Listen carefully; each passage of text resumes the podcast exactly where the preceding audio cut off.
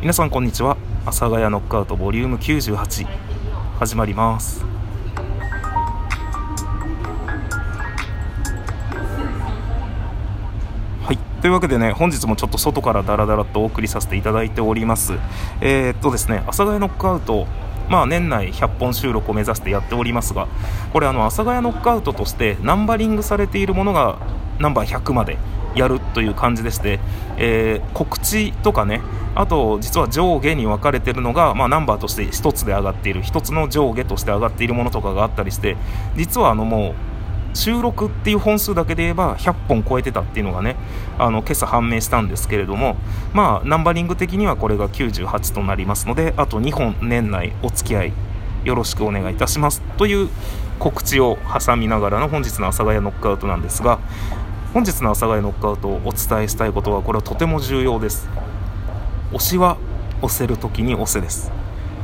あの、まあ、オタク業界とかではね、まあ、日常的に当たり前のように言われることなんですが、これって日常生活でも言えることなんですよ。で僕はね、基本的にあんまり人にこう態度で示すとか、人に物を言うとか、まあ、好きな人とか、まあ、好きな人とはちょっと違う、推しとかがあっても、あなんか見守ってて あ, あの人めっちゃ好きとかって思ってるタイプで、その、まあ、友達とかには言うけど本人には言わないみたい な, な本人には言わないっていうのもおかしいけど、まあなんかあの人最近ファンなんだよねとかって、まあ、自分の身内には言うけど、特にそれを何かその人に伝えるとかはないっていうのがあるんですけど、そういうのって結局その人には伝わらないですよね。あまあ、当たり前なんですけど、言ってないから伝わらないんですよ。で僕あの今までそういう人生を送ってきたんですけど、もう本当にここ最近になって、ここ いち,に 年ぐらいで、まあ、いわゆる本当に自分推しは推せる時に推せじゃないですけど、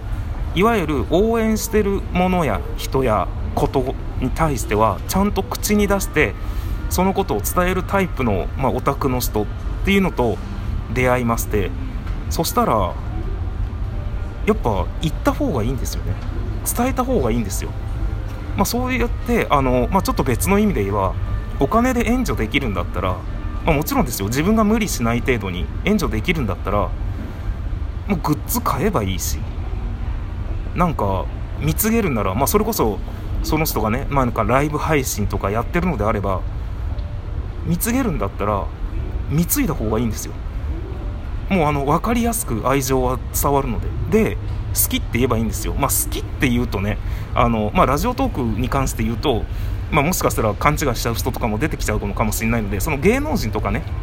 がライブ配信でやってて、そういうのだったら好きって言えばいいですし、ファンですって言えばいいし、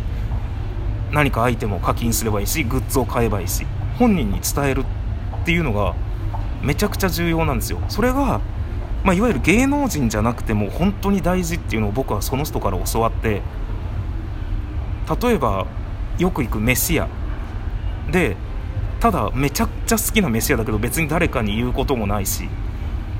でそのなんかもちろんお店の人とも話すことはないっていうのであっても、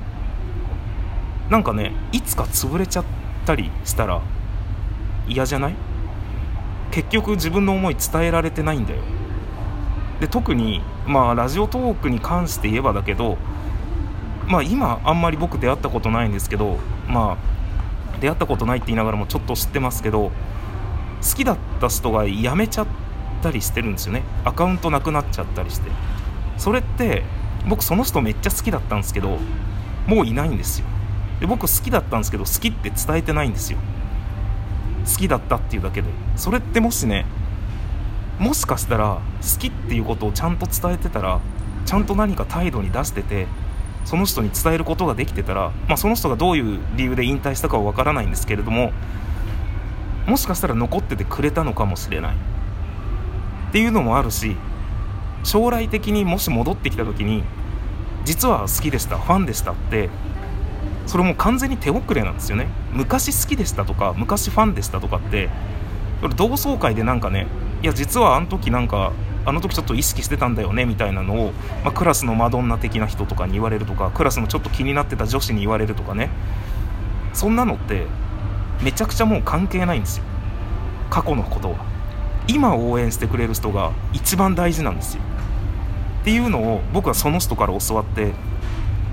その推しは推せる時に推せじゃないですけど、ちゃんと素直に自分の感情を人に伝える、ファンですって、もう本当にファンですっていうことだけでも伝えるっていうのが大切だっていうの、それこそその人とよく行動するようになって、まあもともとね、なんか僕がファンですって言われてたんですよ。なんかちょっとこれ話すとまた話がおかしくなってくるんですけど、あのなんか僕別に何かをしているわけじゃないんですよ。その芸能活動なんてしてないし、なんかなんて言うんだろうな、なんか何かをしてるわけじゃないんですよ。アーティスト的な活動してるわけでもないですし、ただなんか、まあ、前の収録でもちょっと言ったんですけど、穏やかな暮らし、人から目立ったことのない暮らしを求めつつも、なぜかちょっと目立ってしまう行動をしてしまうっていうね、あのとても生きづらい人生を歩んでるんですけど、まあその結果なんていうか、周りの人からしたら結構面白いというか、なかなか面白いや、まあ、面白いでくくりますけど、面白いやつらしくて、まあ、そういう話がね結構一人歩きとかしたりして、まあ、昔からたまに初めて会う人なんですけど、いわゆる友達の友達とかそういう人たちに、あ、あなたがあのよくこいつの会話に出てくる水戸さんですかみたいな、いやファンなんですよみたいなことをね、あの昔からたまに言われることがあったんですけど、その人もあの、まあ、ファンですっていうことを、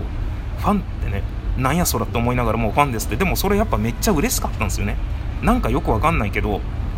なんかよくわかんないけど今まで生きてたことが報われるじゃないですけど、それめちゃくちゃ嬉しくて、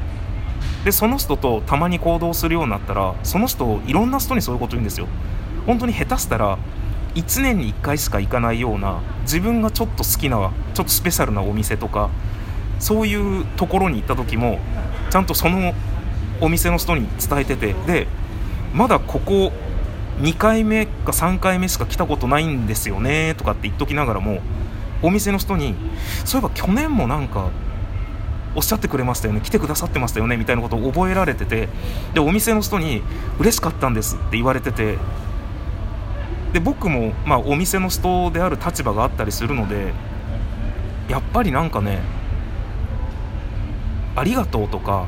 そのファン、まあ、ファンですとか好きですとかはまた別かもしれないけど、まあ、ラジオトークだけに限って言えば、本当に自分がファンのところは自分がファンって伝えた方が絶対いいです。あのまあいやらしい話をすればね、これ ひゃくパーセント なんですけど、絶対アイテムはまあなんか投げた方がいいとは思います。その無料コインの中からであっても全然それだけで違うので、この自分がファンっていう人に対しては、自分が好きな人には好きっていうのを伝えないと始まんない、自分がファンの人にはファンっていうことを伝えないと始まんない、後から実はファンでした、実は好きでした、実は応援してました、そんなもん後から言われたって、言われた方は本当にいやどんな顔すりゃいいのよってなります。なのでもしこれを聞いている今皆さんがね、まあそれこそざっくり言えば自分のことで言えば、かまいたちのね漫才のネタにもあるんですけど、過去はあのタイムマシンがあったら何したいっていうので、過去に戻ってポイントカードを作りたいみたいな、そしたら今までこう無視してたポイントとかが全部ついてすごいことになってるかもしれんみたいのがあるんですよ。まさにそれで、それは自分に対することなんですけど、自分に対するプラスになることなんですけど、ほんと些細なことが、ただそのほんと些細なことを人に伝えるっていうことが、この相手をなんていうか、まあ大げさな例えかもしれないですけど、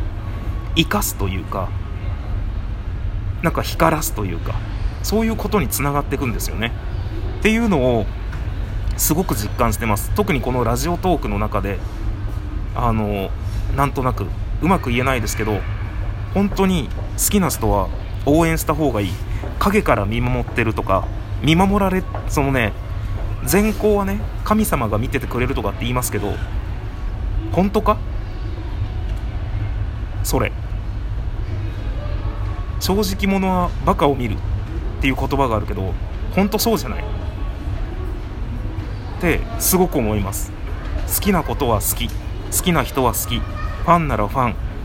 推せるときに推しましょう。その人が引退したときに、もしかしたらその今のあなたのおかげでその人の引退が伸びるかもしれない。その人がもしかしたら次のステージに上がっていけるかもしれない。